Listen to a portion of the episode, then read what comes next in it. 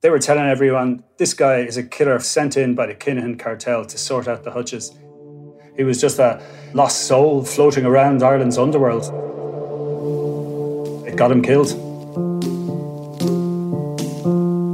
He was quite competent. He knew how to use the weapon.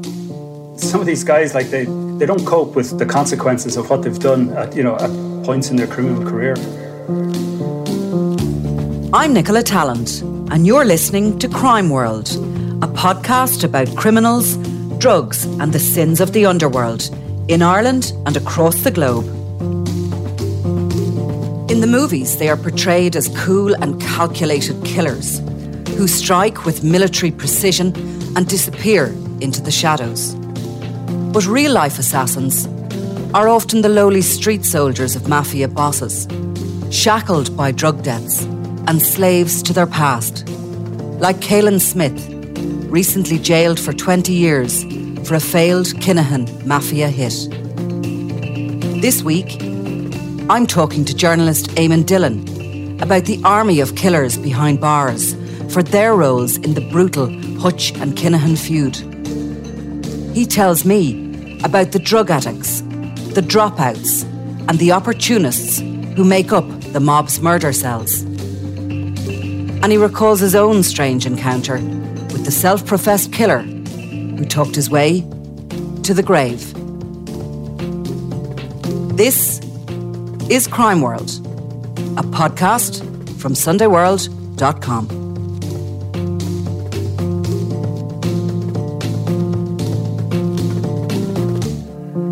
That was a pretty hefty sentence that Caolán Smith got. Uh, I'd say it's probably one of the longest I've seen any of those um, get. In actual fact, twenty years, staring down quite a quite a le- long sentence, even though he obviously won't serve the whole lot. He's um, we'll come back to him maybe, Eamon. He's he's somebody that is um, part of a growing number of prisoners who are in jail because they have taken some money or they've been lured into doing a job for a large criminal organisation, in this case being the Kinahans. You were writing there the other week about um, an interesting character, Valerijus Vins. Yeah, he, he was actually lucky in a sense that he didn't get jailed, but it was a real insight into how all this works. Uh, like th- this guy, you know, he came over, he was just a kid who arrived in from Latvia five years ago. He was like, oh, sorry, five years before all this happened. Uh, he, he he was eighteen. He was working in the farms. His father died when he was twelve. He was one of six kids. The only family he had living in Ireland was another brother. Uh, by twenty sixteen, early twenty sixteen, he owed twenty grand in debt. Uh, he he developed a drug problem, uh, and he he was a perfect kind of sucker for more serious criminals to use. Um, what happened was then he was basically told, Um, you need to meet someone, himself and another sixteen-year-old now who can't be named. He's too young at the time. The two of them were told, you have to go and collect a parcel and we'll wipe half your, half your debt. So he was told that basically you're going to go somewhere, you're going to pick up something and you'll only owe us ten grand instead of twenty. So he had no idea what he was going to do or what it was going to be used for or even who he was meeting. And when was this, Eamon? When are you talking that this happened? This This would, would have been at the height of the Kinahan-Hutch feud in February twenty sixteen. So, I mean, you know, you can imagine, you know, a twenty-five-year-old Latvian and a sixteen-year-old, you know, Eastern European aren't necessarily going to be reading the newspapers and really have any idea what might be going on above their heads. So the guys set off anyway, uh, leaving the Dublin area. They were getting all their instructions from a burner phone. Uh, they, they, they would travel along then the, the M seven. They would stop at certain filling stations, presumably getting more instructions. And they ended up, uh, like, he ended up uh, at a the, the railway station in Limerick and then said at a nearby housing estate. So that's Ballinacurra Weston, more than likely, that we'd have known about in the Sunday World over the years as a kind of a heartland of, of the, the McCarthy Dundons would have, would have been involved in an awful lot of criminality in that particular area. So all, all he could say was that a, a big man in a big coat, middle-aged, dropped something into the boot and off they took again. And they had no, you know, again, they didn't know what was in the boot of the car. And when they got back as far as the, the toll near Mount Rath in Laois, the Gardaí had them under surveillance all along, it turns out. And when they looked in the car, in the boot, they found a nine millimeter Glock uh, handgun, fully automatic with eighteen rounds. So they were there to do, you know, they were there to do some, some. It, it was there to do some serious damage. Like, this isn't a collector's item. This is, you know, one of the, you know, sought after sort of weapons used by not just gangland, but also by police forces around the world. It's a, it's a very reliable, easy to use handgun. So, I mean, he more or less said what he knew. Uh, I mean, he couldn't, he couldn't really deny anything. It turns out the guards were able to actually kind of shed light on who it was. When they tracked down his movements in the, uh, the days beforehand, they found him meeting with a third party in uh, at, at various filling stations. Now, this guy, as we would later find out, turned out to be Jonathan Keogh. So, so like, this is how Vins had a lucky escape, because that was in February twenty sixteen. And Keogh was trying to get a handgun. And in May twenty sixteen, Keogh was involved in the shooting dead of Gareth Hutch. In that case, they used a Makarov pistol. So while this while this plot involving the two young Latvians, like to, to get a gun, obviously bought from a gang in Limerick, had failed, they actually did manage then to, to get their hands on a weapon that they used.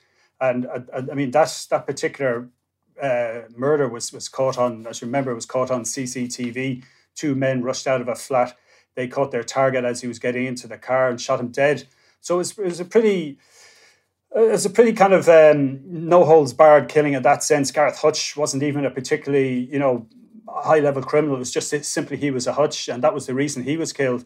They they were wiping them out at that stage. I mean, I think um, Johnny Keogh himself, as a hitman, was a neighbour of Gareth Hutch, and that is another thing that was used within the community. There was money being offered to people, to spotters, to anybody who was willing to identify a target and take an opportunity to take them out. I mean, that was very much the height of the feud. Your your guy, Valerijus Vins, um, his his uh, liaison with all this ended in court the other day. I think you were you were there to see what happened. What, tell us what the conclusion of it was. Now, this is in Tullamore Circuit Court, and there was Keenan Johnson was the judge in that case. Now, it's a mandatory sentence. Uh, it's a five-year mandatory sentence for, for carrying a firearm or for being in pos- possession of one. But mandatory sentences in Ireland also allow judges, believe it or not, the... Uh, The where, like the, the the rigor room, I guess, to, to take into account the various mitigation. A bit like journalists, I think uh, judges don't like being told what to do. So in this case, he decided that there, there was no there was no great point in sending this young man to jail. There was evidence given that, you know, in the time, like since his arrest, it actually dragged on quite a, for quite a while. Partly because Keogh had taken off uh, to the U K and was uh, avoiding arrest at that stage. So. He he had a he he he'd relearned a trade. He was now working as a panel beater. His employer thought a lot of him. Uh, there was five thousand bail money that had been put up for him, and it was agreed then that this would be paid over uh, by way of a donation to charity. And so he he was given a three year sentence and was suspended for ten years, which I, I guess he was lucky. I mean, he did have some previous, but they were all road traffic, and I think that's really what saved him. The fact that he did come from a, a particularly tough background, and Judge Johnson was was happy to accept that. And certainly the there was a detective Garda who gave evidence that said that they genuinely, like that the threats were genuine and that he genuinely believed them, because he he was, Vins had talked about, uh, he, he had a, a girlfriend, um, a young boy at that time, and he was basically in fear of not only his life, but that they would be harmed as well, which was, it wasn't just the ten thousand euro, that was the, the secondary motiv- motivation. And it was very interesting that you found this case and that you were able to attend it, because this was one that wasn't one of the more high-profile cases that we, we talk about, like like Caolán Smith this week and, and others. I mean, this is one of the ones that would have slipped under the radar had you not um, had you not followed up and attended that. And it's interesting that here was a guy that, you know, owed twenty thousand. He had obviously built that up over a, a short space of time. But for some people, twenty thousand is just an enormous amount of money. There is no way of paying it back. And they are. That fear is so real that something's going to happen to them or their families, that they will take on these jobs. Very high risk, transporting a gun that could have been used in a murder. Um, I suppose, you know, he, his story is a classic one. Um, there's a number of different motivations that... Uh, bring people to a murder cell, or to, you know, to be taking up a freelance role as a as an assassin. Um, all of them go back to money, either the desire to earn that money or that somebody owes money and, and are frightened. I don't think very many kill by choice. And in the drug world, there is this sort of sense of shared guilt when it comes to drug dealing, because somebody is willingly buying the product off you. So you may feel bad about it, but ultimately they're making the choice as well. But when it comes to murder, it's completely and utterly different. Um, and morally, like, a lot of people will find themselves involved in it, and in later life they have serious regrets, and sometimes it can it can eat away at them themselves. But um, there's at the moment more than thirty people in jail in this country just in relation to murder attempts um, and murders that have been carried out in relation to the feud, the Kinahan-Hutch feud. Um, these people are... Lots of them anyway, are have educational problems, they've money problems, they've had family and personal problems. Some of them have a low I Q. Um, you know, it's not the big role in a drug gang to be a killer or to be helping out in a in a in a kill in a in a attempted murder.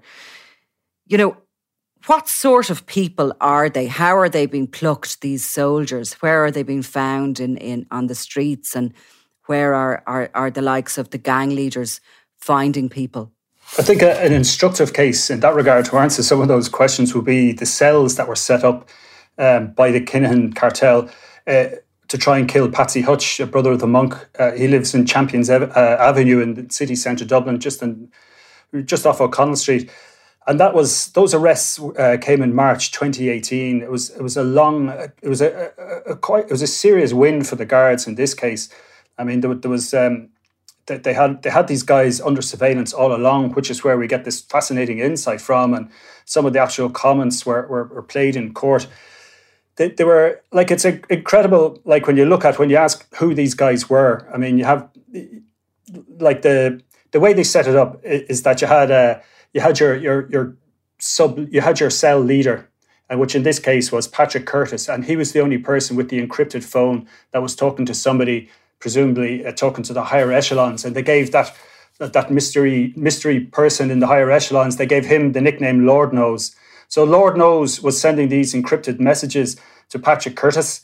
He was a guy from uh, Dublin's north inner city who unfortunately uh, suffers serious claustrophobia, um, which is unfortunate for the guy who's now doing a twelve-year stretch. Now, he, He wasn't probably the best guy for the job. I think his his own brother Stephen, who was down, who's on the next level, said as much to some of his some of the other co-conspirators.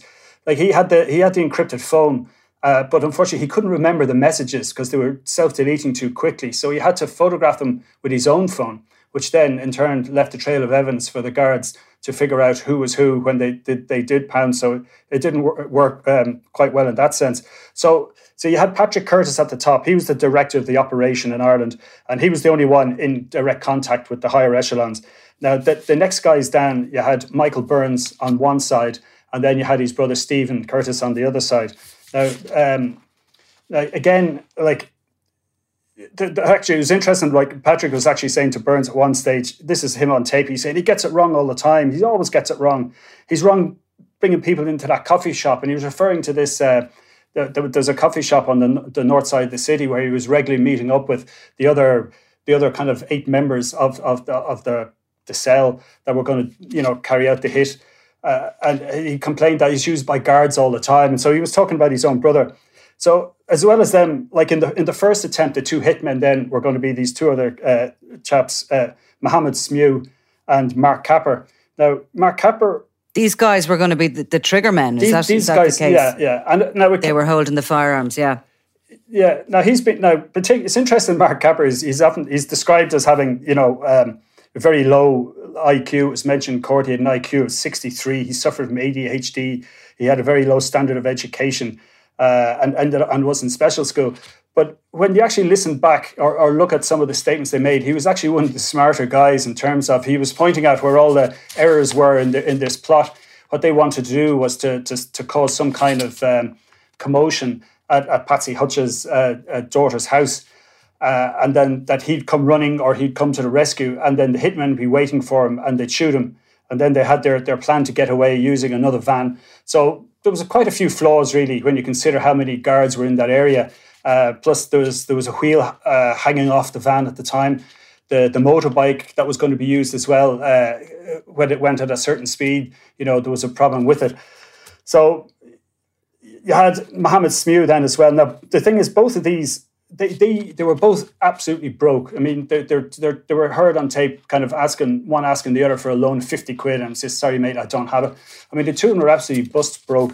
Now, Smew, on the other hand, he actually came from, a, you know, a, a good background. His his parents were doctors, uh, but he ha- he had he suffered an accident, and and I think he got into drug addiction uh, as a result of that. Ended up homeless. So you have a homeless guy, you have a guy like who was in special school, and these are the two guys who are going to carry out the hit. And then the, the third man on that particular cell was um, was this guy Kieran O'Driscoll, who was who was a, basically a neighbour of Patsy Hutch's, uh, and he he was a. He was a drug addict with, I think, something like ninety previous convictions. So again, he was doing it for the money. Now, earlier at this stage, I think um, Curtis had been given seven thousand euro, like to, for expenses. Obviously, to forty, I think forty euro went on repairing the tire on the van that was going to be used as the getaway. So Storm Emma, then, actually, if you remember, in twenty in twenty eighteen, was the, the heavy snow, and. Uh, That's that's when uh, you, you remember then uh, Smew was one of the guys then that was arrested for breaking into the into the little store in in uh, in Tala. So like that that's the level of of you know high level gangster that you're talking about. So in the end, like Capper's objections were seen as that he was he wasn't really up to the job, uh, and and they, the two of them were actually they were discarded. They were no longer going to be used in in the murder plot, and instead then you had um, you, you had Glenn and Gary Thompson from Finglas were brought in. Now, they were like, Glenn was a small-time criminal, he had drug habit, minor criminal convictions, and at the time, it was said, you know, it was that time he was suffering emotional uh, turmoil as a result of a, a, a death in the family. And his brother, who was, was um, who was much older than him, actually was recruited in as well. And as well as that, they had a, a former British Army soldier who had served in Hemland province, and he was going to be the trigger man, this guy called Robert Brown. So they were all... They were all set to go. Again, they were they were talking about the cash. Brown is heard, you know, he's he's heard again, like uh, the, the guard at Bugs talking about, uh, he's telling one of the Thompsons as they drove around, he says, oh, I'm going to get you fifteen grand out of this. So this is a guy who was, as far as he was concerned, he was a mercenary doing a job. Uh, and, it was, you know, it, it wasn't, a, you know, it, it wasn't for revenge. It wasn't personal. It was for cash, cold hard cash. And that was the only reason he was getting into it. Unfortunately for him, the entire operation from the very beginning was under, you know, really tight surveillance. So they were all they were all picked up, and all of this would all of it eventually came out in the Special Criminal Court. In fact, the, the evidence was so was lined up and stacked up against them so much. All nine members just pleaded guilty. There was no point in even trying to contest the charges. You know, when you think that, and Patsy Hutch was somebody that the Kinahan organisation really, really want dead. I mean, he's still a top target there, and both himself and James Mago Gately have survived a number of attempts that were, were being plotted. But a hundred grand would have been in and around, they say, they talk about between one hundred and two hundred grand would have been what it would have earned them to kill him that day. I remember that day, I think it was a Saturday. And I think they were the good old days, Eamon, when we were in the office.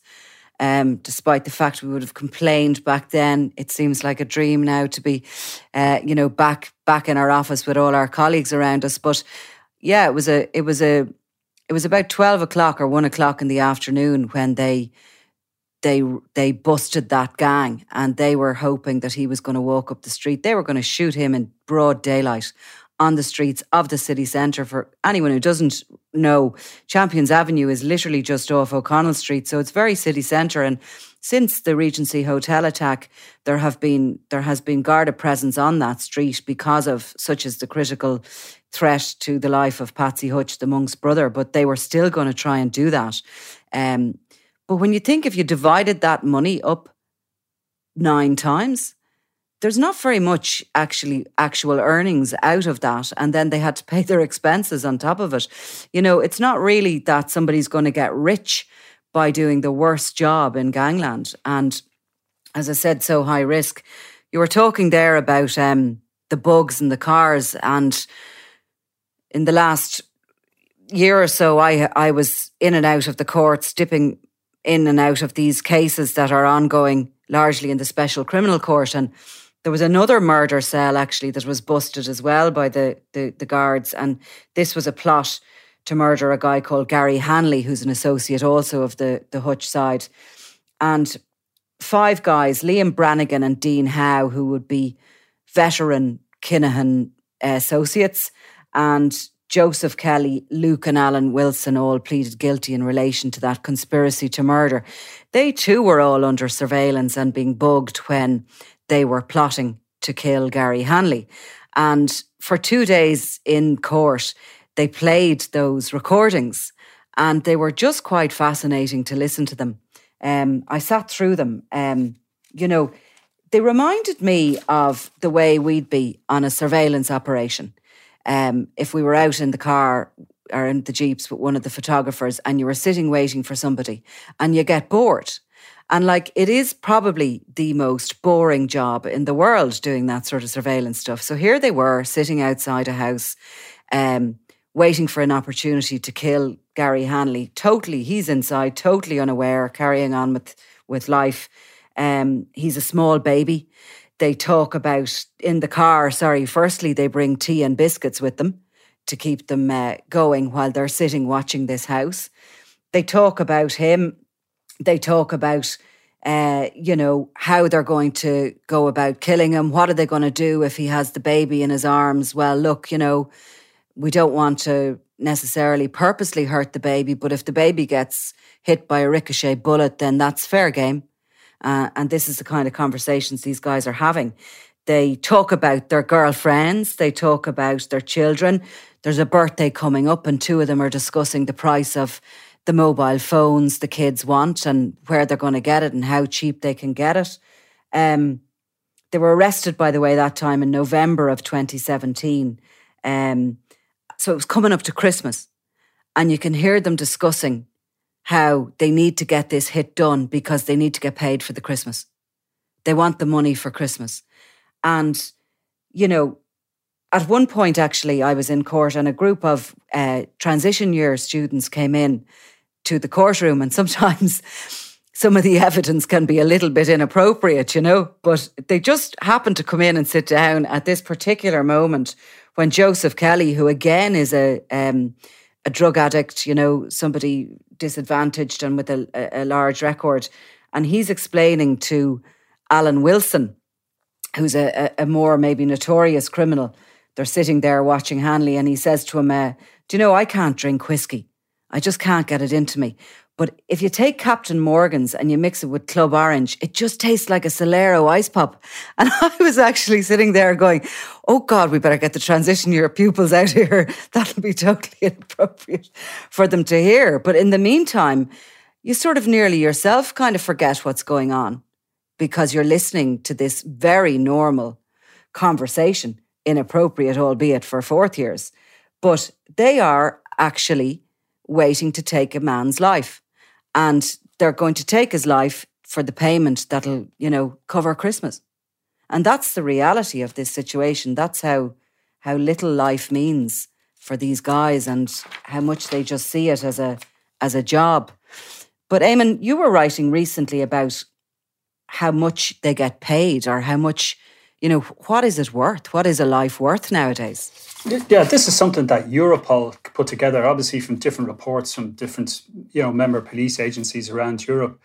Um, and they came up with the idea that it was somewhere between ten thousand and one hundred thousand. Uh, it's basically the cost of, of a contract killing, which from what we've just been discussing would sound a little at the high end. You know, I mean, like at the, the at the height of the kind of the, the feuding in Limerick, I mean, the figure that somebody, you know, would... Uh, that was touted what a you know a so-called professional hitman in the city would get tended to be around five thousand, you know, which it, it just shows you how incredibly um, you know cheap life is.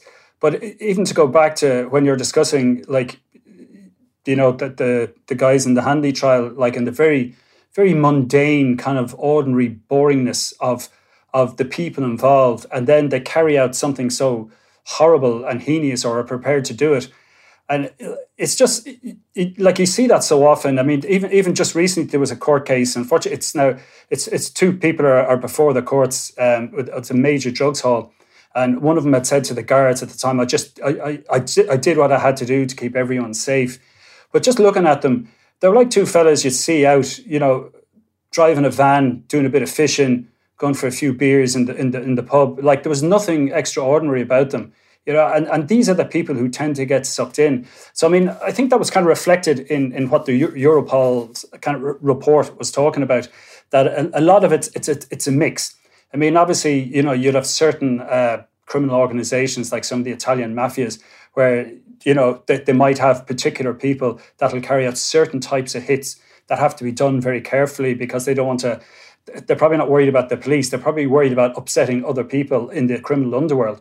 And they have to be carried out far more, far more carefully where somebody completely disappears, but there has to be a reason why they might have disappeared as opposed to being deliberately murdered.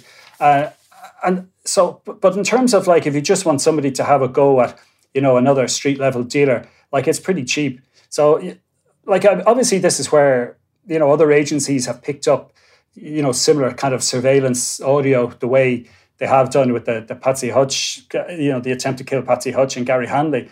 Like one of the one of the things they talk about in it as well is that one of the mistakes that police in Europe have been doing is seeing it as a single jurisdictional event, and that it's usually, you know, again, it's it's it's more than that. I mean, we saw it with the likes of uh, David Hunter, who was, you know, came from Liverpool for his his role in the Michael Barr killing. Um, I mean, just explain hit that to me a little bit, David Hunter. What, what, why was he coming from Liverpool to be involved in a murder here? Surely the idea of flying in, and was he flying back out, or what, what was his deal with that? Yeah, well, he was one of these guys. Uh, presumably, you have to imagine that the contact is is coming from the Kinahan cartel people that were operating in the north of England. We know that Thomas Bomber Kavanagh was for years there in, in Birmingham. He's facing a long sentence now for a huge cons- drugs conspiracy charge.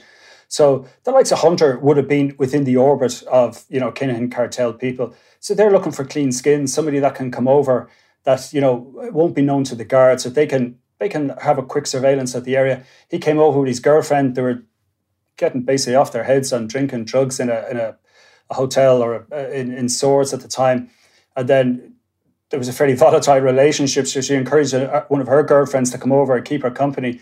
And the two women went off shopping together while uh, Hunter was the guy, one of the two that went out then and shot Michael Barr dead. And the next day, you know, or sorry, he went back then and, and went drinking with the two women in Temple Bar, you know, in some kind of, you know, half-hearted attempt at, at uh, covering his tracks. And Eamon, just to stop you there in case people don't remember, but there was something particularly horrifying about that Michael Barr killing. Barr was accused by the Kinahan cartel mafia of being involved in the Regency Hotel attack. He was somebody with links to dissident Republicans from the north, and he had uh, he was suspected of being involved in, in various things himself. But he was working in the Sunset House bar in the city centre as a barman. And the night he was killed, he was serving behind the bar.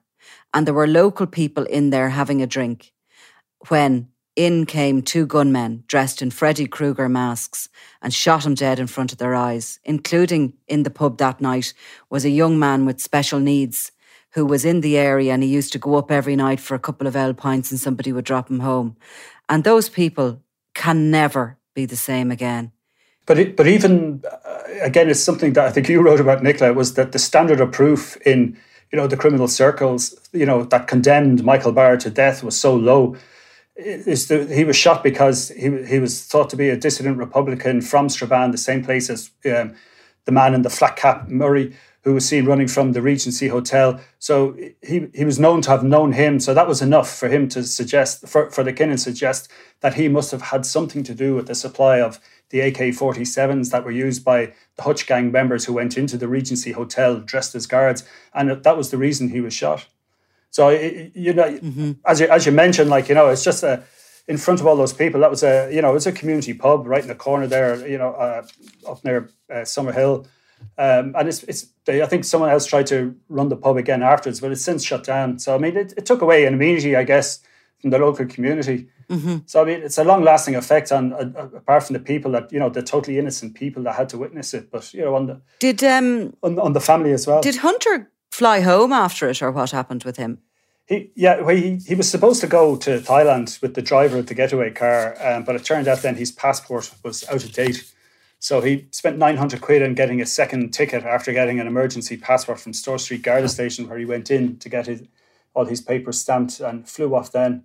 And he's he ended up in, in Spain, and his girlfriend went to flew out to meet him, the long-suffering girlfriend. And uh, when he hadn't turned up at the airport to meet her, she turned tail and went straight back home.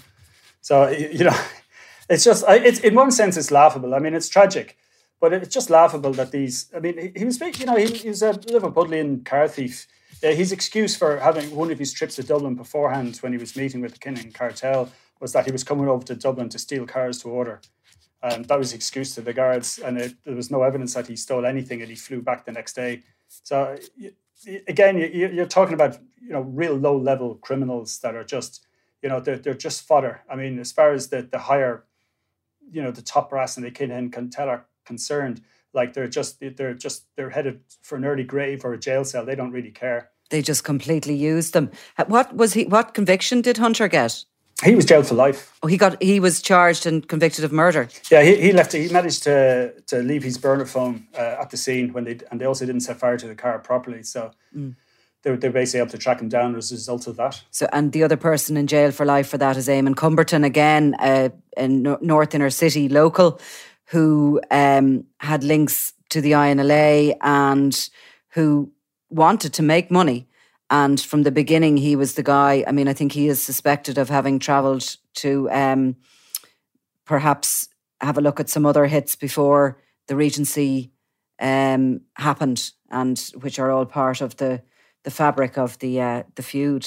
You know, the likes of um, Hunter and, as you say, the other guys that just look so normal and so ordinary, you would imagine that that ordinariness is something that would be required as a hitman. But uh, another one I sat in awe at in, in our courts, in the special criminal courts, was Imre Arakas, the Estonian, known in his homeland as the Butcher, sent over to Ireland in twenty seventeen to murder James Mago Gately and to have a look at um, other sort of members of the Hutch faction that uh, that uh, the Kinahans were, were trying to take out at the time. So he is really different. I mean, he's not your kind of street-level thug. This guy, there cannot possibly be too many of these, because Imre Arakas is not only a hitman, but he is a celebrity in his in his home country. He, um, as I said to you, he he started out with the nickname The Butcher. He was an Estonian who spent fifteen years in a Russian jail. Uh, when he got out, he got involved in some gang wars between Estonians and Russians, which must have been really pretty nasty. Um, he survived it himself, but I think one hundred people died in that feud, which is five times really the amount from the, the Kinahan-Hutch feud, if you think about it that way. He fled to the south coast of Spain, along with many of our um, well-known criminals from all over Europe and beyond. And there he also survived an assassination, but he was he was there from about the late nineties and into the early two thousands, really, when that Kinahan organisation was beginning to blossom. Um, and he became a freelance assassin. So he hired out his services to whoever uh, wanted him, and he is suspected of a, a lot of killings, including one in Lithuania, where a man who had a, an affair with a pop princess was uh, shot dead. But... Um, As a killer for hire, he was sent to Ireland uh, in this effort to kill both uh, Mago Gately and possibly Patsy Hutch. He flew in posing as a fisherman with a tent on his back and took the bus from Dublin Airport into the city centre. He went into a couple of shops in O'Connell Street and, and bought a few bits that would do him as a disguise. And he walked up along Champions Avenue and had a look at Patsy Hutch's house. He had a look at the spot where Gareth Hutch was murdered. And then he made his way out to a house where he had spent the night before the cops burst in. The guards from the Drugs and Organised Crime Bureau had been watching him all along, and he was he was lifted.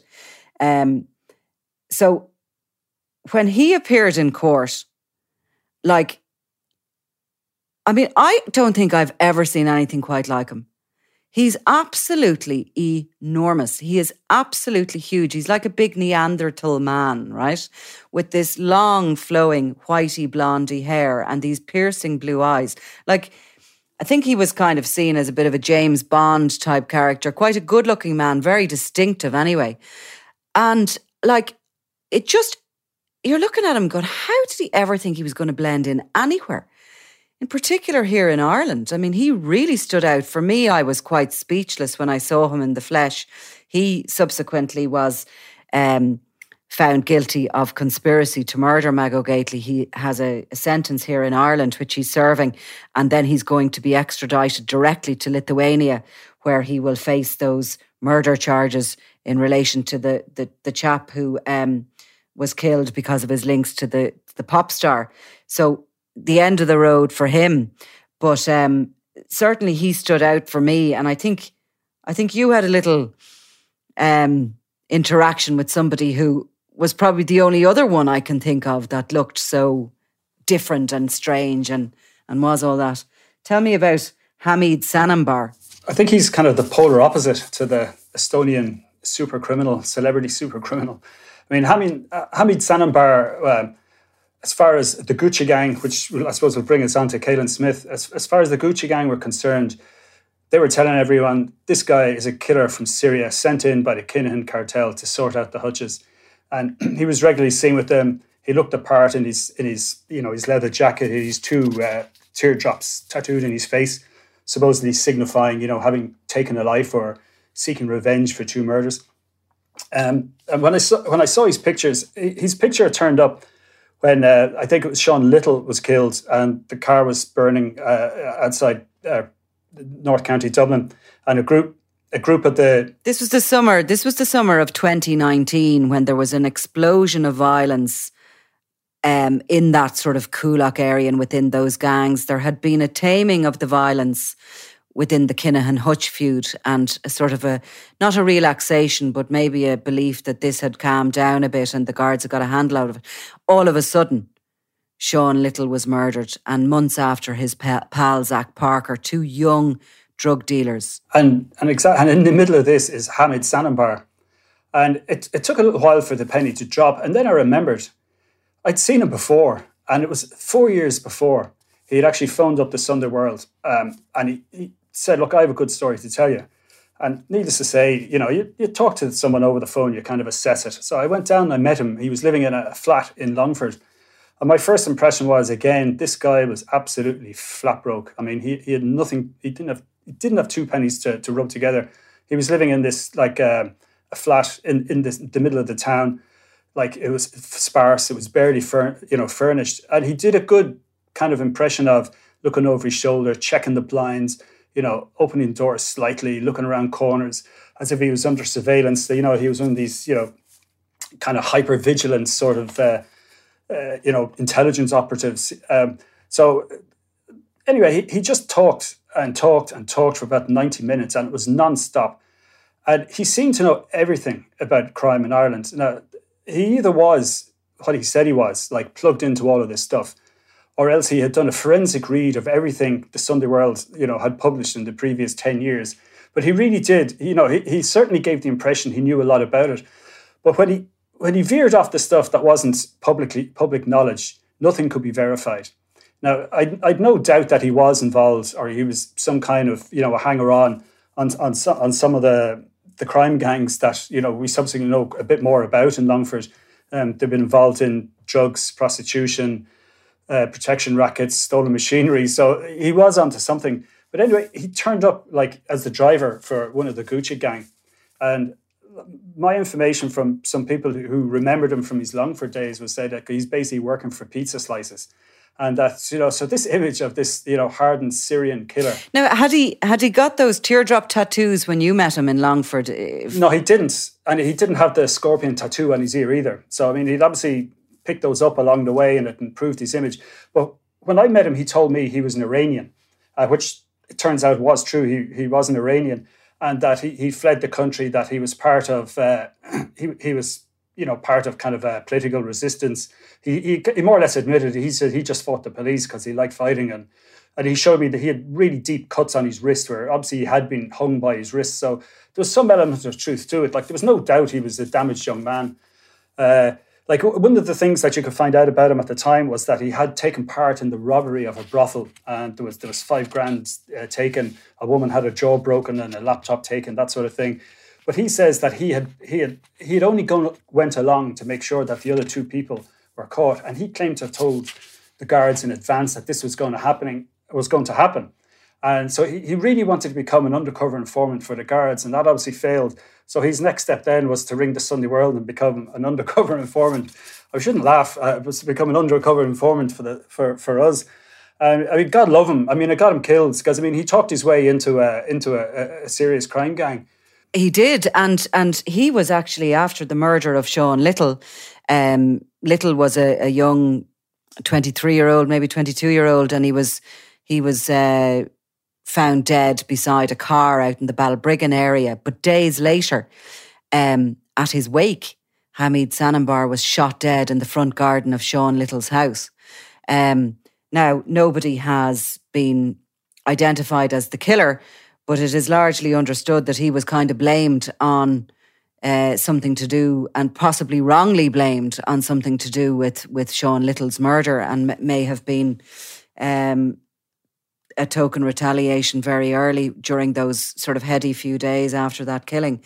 He talked himself into the gang, as you say, and talked himself up. And we don't know really much about his background, do we, whether it was true or not. But the rumours when he was hanging around with those Gucci gang were that he was a torture expert. He had, uh, you know, he was being sent over directly, supposedly at one point, it was saying he was sent over directly by Daniel Kinahan, and that he was his personal killer and he was here in Ireland to finish off the, the Hutch gang. He certainly looked different. I'm not sure in this country about wearing tattoos on your face if you're trying to blend in um, in the crowd. What was your feeling on him having met him? Was he a fantasist that got in too deep? Or I definitely, I walked away from that meeting thinking, you know, I'll I'll see what the guy has to say in the future and take it from there. But my impression was that he was a clever spoofer. Like, he was a clever guy who was well able to use facts up to a point. But then when it came to the crunch, you kind of knew he wasn't going to deliver. And But he was he was good at what he did, you know. There was, there was like he, he he sounded the part, and it just it just when you went to verify anything he had told, anything he had said, it was just it, it was always impossible to actually verify it. So that was why he was gifted, and there was no doubt that he he kind of was given the impression he was further up the, the criminal chain than he was, and probably one of the reasons he was killed was that he had said so much, so many different things, he couldn't remember what he had said, but also the fact that if he was killed, there was nobody going to take any revenge from him because he didn't really belong to anyone in Ireland. He was he was just, a, to some extent, a lost soul floating around Ireland's underworld, and just it got him killed.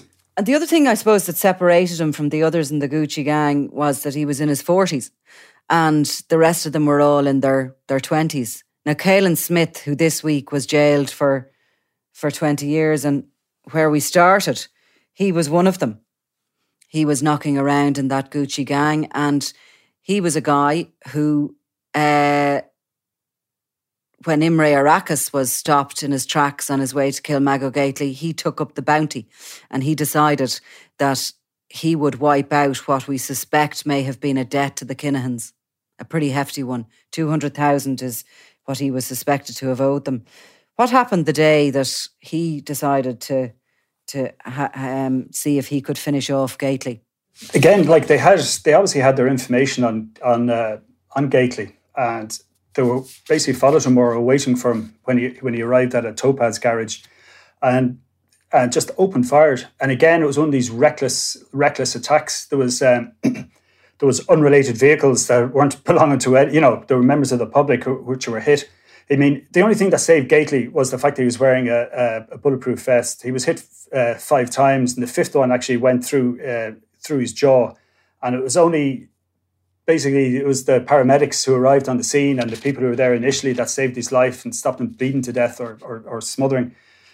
So, I mean, Smith, like, he was quite competent in a sense that, you know, he knew how to use the weapon. He'd obviously had practiced, or, you know, had, had basic competency in that regard. Like, and again, he, like, he wasn't a, a low member of a criminal organization. Like, to build up a two hundred thousand euro debt, you know, it wasn't, it wasn't from, it wasn't from using the product yourself. So, like, in that regard, he was at the opposite end of, you know, uh, of Vins that we spoke about uh, at the start, the young Latvian farmhand. Whereas, you know, Smith was at the other end of the of the of the criminal ladder. But at the same time, he was pretty much manipulated into doing what he had to do. I mean, like the, the like it's a real internecine feud, what's going on in Coolock. I mean, and again, Smith, you know, had spent time growing up in Drogheda. Like, to some extent, he didn't know who was after him, but there was a number of people after him, and he and and a, and a two hundred thousand euro debt was was was his. And this is one way of, possibly it was a ticket out of town, possibly it was a way of getting the money back or more. Um, And, and and that's why he did it. But, you know, no more than Vins, you know, the the youngster working in the fields, he was manipulated into it. I mean, you can have, certainly you can have less sympathy for him. And certainly the, the judge did in this case, who gave him twenty years, which you were saying is like, you know, it's a, it's a steep, it's a steep sentence by Irish standards. I mean, twenty years is, is sometimes longer than what, you know, somebody who's, who gets life, you know, will, will actually serve. I noticed this morning when he was heading, he, when he, after sentencing, he shouted to, or he mentioned it to family members, five World Cups and I'll be out. But that's actually, I was working it out, it'll probably be three World Cups when he gets out, you know, with standard remission, and depending when, when it's on. So he'll be out, he'll be out sooner than he thinks.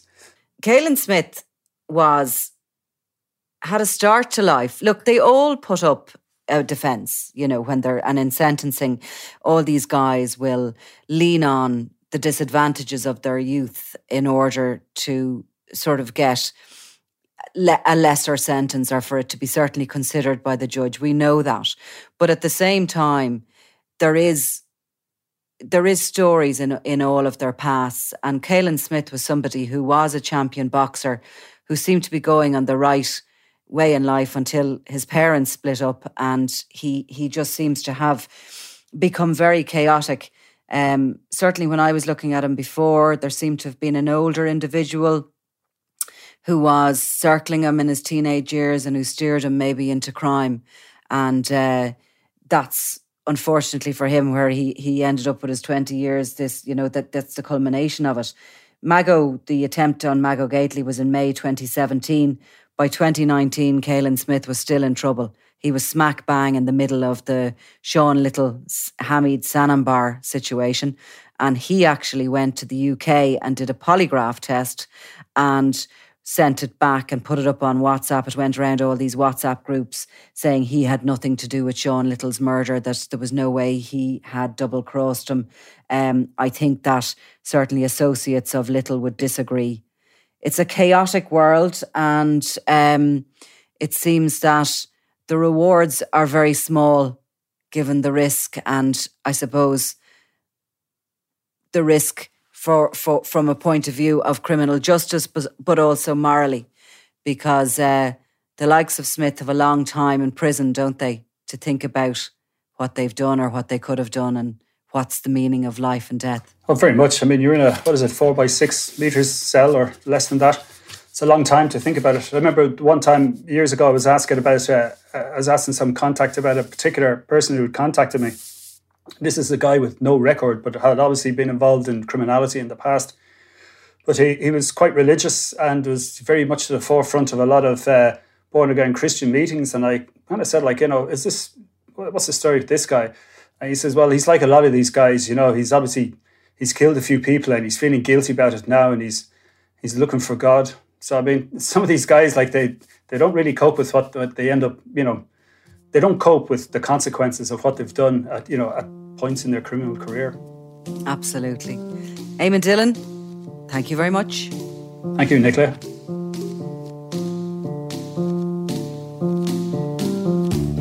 From Sunday World dot com, this is Crime World, produced by Ian Mullaney. Available online and on all podcast platforms. If you enjoyed this podcast, please leave us a review. And if you want to get in touch, check out our Facebook page, Crime World with Nicola Tallant.